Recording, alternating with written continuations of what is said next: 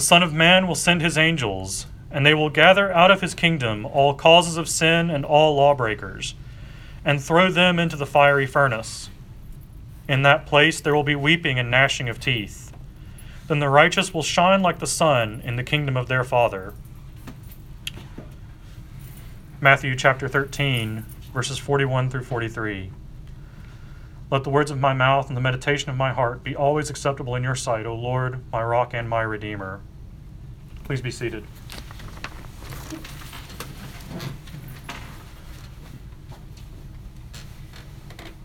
Today's gospel reading is about corruption, judgment, and restoration. This is the story of the whole of the Bible. So today's parable is the gospel in miniature that even though God's work was completed as good, an enemy crept in and sowed corruption, which placed the goodness of God's work in jeopardy. Through the patience and forbearance of God to tend his field and await what fruits would be revealed in time, corruption will be removed and goodness will be restored. The verses I selected as my introduction make this plain, but this parable is about the setting right of things which were horribly wrong. I'm not always seeing this parable this way. Like most of you, I have heard the parable of the wheat and the tares many times in my Christian formation.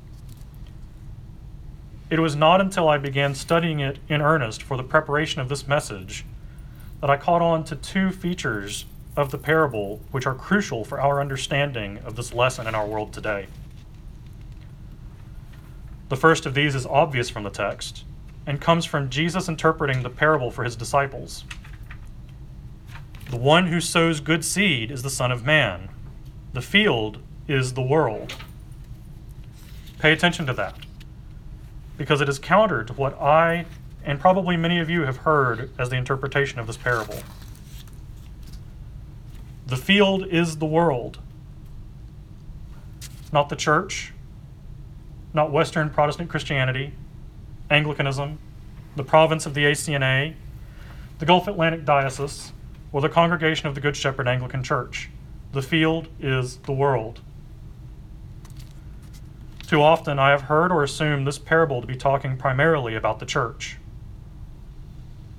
The thinking goes that the Son of Man sowed good people in the church, but the adversary came in and sowed his own people in the church to keep it from being the kingdom that Jesus proclaimed and a foretaste of the New Jerusalem.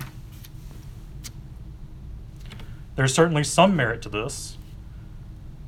We see people all the time who claim Christianity with their lips, but when pushed on varying points of doctrine, seem unwilling to car- carry their profession of faith all the way through. There are also numerous examples of false teachers and their disciples who claim to be Christian but lead others and are themselves led astray. I have heard this parable used both to identify those with different opinions on theology as weeds, because certainly we are the wheat, and to say, don't worry about the weeds. They have always been here, and they will be here until judgment. However, the field is the world. This means that Jesus, through this parable, is not primarily talking about what to do with false teachers and false disciples in the church.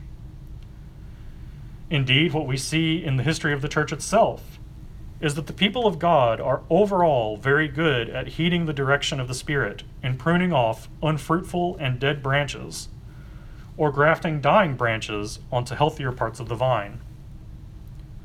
This may take time. But in the story of the church, we do not see the same forbearance with falsehood and false teaching as demonstrated in the parable toward the weeds. False teachers and their disciples tend to either be pruned or prune themselves off the righteous branch. One of the Jewish expectations of the Messianic king was that after his coming, all of the disorder and injustices visited on the people of God would be set right straight away. What Jesus spent a great deal of time teaching his disciples was that before that day of the Lord, the promise given to Abraham must first be fulfilled, that through him all the nations would be blessed. Therefore, this parable speaks mainly about the fact that good and evil will coexist in the world after Jesus proclaims the kingdom, is victorious over death, and ascends into heaven to prepare a place for his disciples. The second point that I want to draw out is slightly less obvious in the text because it has to do with the plant that's identified as a weed. Much of the reason this is obscured to us is that we are not acquainted with wheat farming in the near Middle East. Notice that in the master's response to the servants, who ask if they should uproot the weeds, the master states that they will risk uprooting the wheat as well. The master is concerned about not losing any of his crop before the time of its harvest. It turns out that the weed which was, which was sown with the wheat was almost certainly a type of plant which bears a striking resemblance to wheat throughout its development, up until both are mature and the weed can be clearly identified as such. This plant, which is also called darnel, is practically indistinguishable from wheat until the ear comes in. Additionally, darnel often harbors a fungus that can cause illness and death. This type of crop sabotage was common enough that there were Roman laws prohibiting it and laying out punishment for it. Understanding this has changed how I view the parable. For me, weeds are easily distinguishable from the plants that I actually want, but I'm not a farmer or even a very competent gardener. It had always been unclear to me just what the issue was with pulling the weeds out. My assumption had been that they were so prevalent that it would be simply impractical until harvest time. This certainly falls in line with what many of us hear and assume about the acceptance of the gospel and Christian ethics. That many will hear it, but far fewer will understand, accept, and submit to the lordship of Jesus Christ.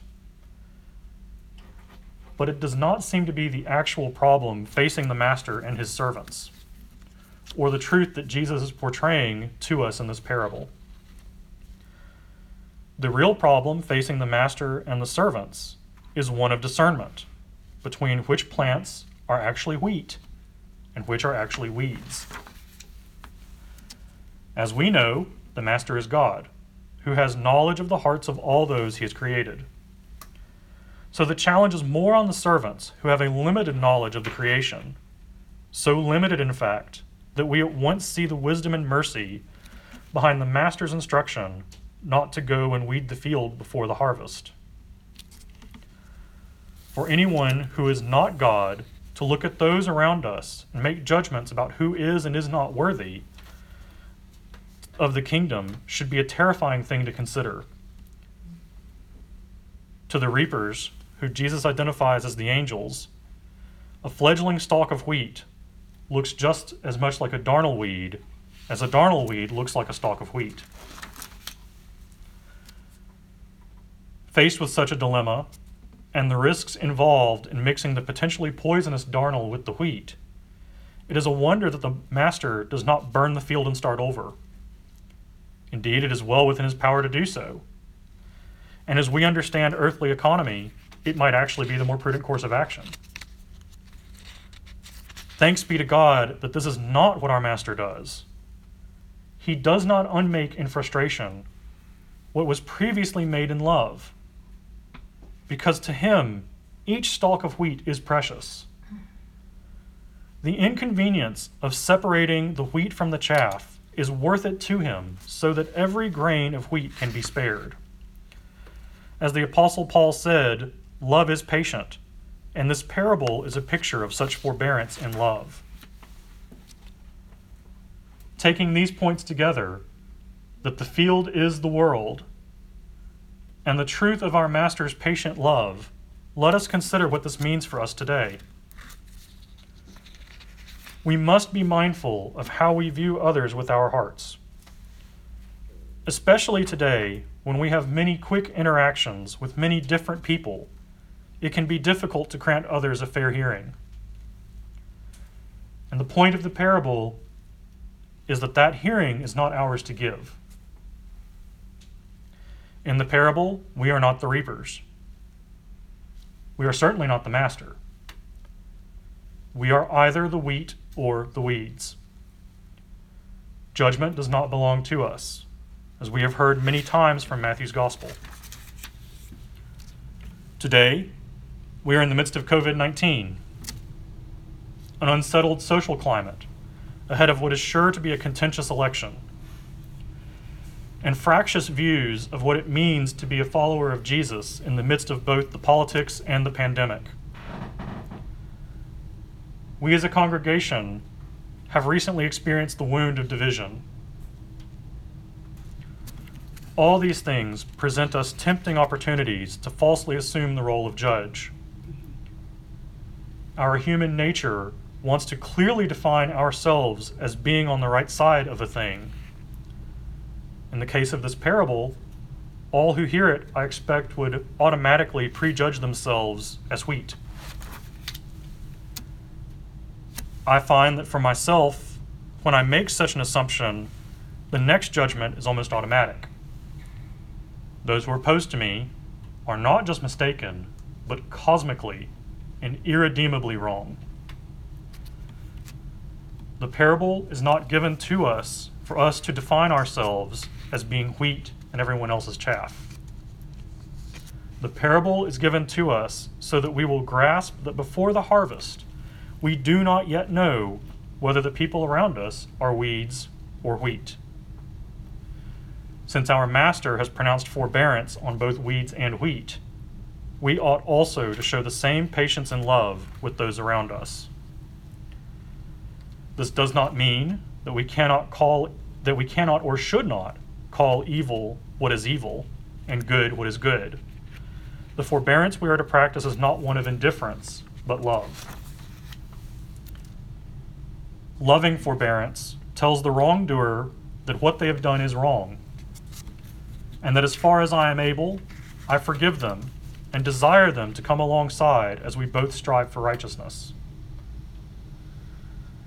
We show this patient love not because we hope to be vindicated, nor out of anticipation of being called gracious, but because it is exactly this patient love that God has shown us. Not everyone we extend forbearance to will reciprocate or respond. God has extended the ultimate grace and allowed the gospel to be preached to those who are in sin because of his forbearance even though many who hear the gospel will reject it or honor it with their lips, but not their heart. In applying this lesson today, let us focus on the collect prayer that Father Ben prayed earlier. As we acknowledge that our Lord declares his power chiefly in showing mercy and pity, let us seek also to show mercy and pity so that we may become partakers of his heavenly treasure.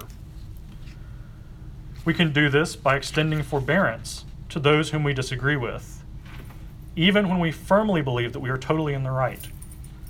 In this climate of widespread political division, is our response to opinions from the other side to utterly dismiss out of hand, or worse, to refuse to see any kernel of good, even in ideas that we find foolish or naive?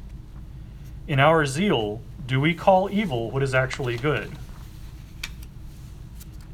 Some of what we disagree with is in fact evil and should be called as such. But even then, we are called to remember that the evil idea is separable from the person. Minds can be changed, and evil thoughts discarded by the grace of God and the working of the Holy Spirit.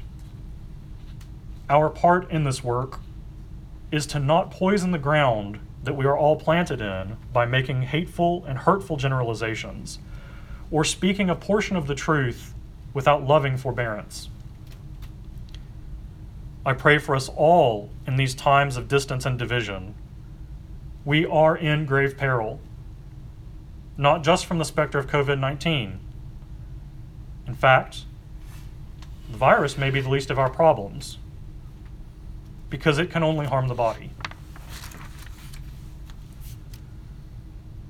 This week, I hope that you will remember God's loving patience when you are presented with opportunities to judge your fellows over personal injustices, wounds, slights, insults, and disagreements.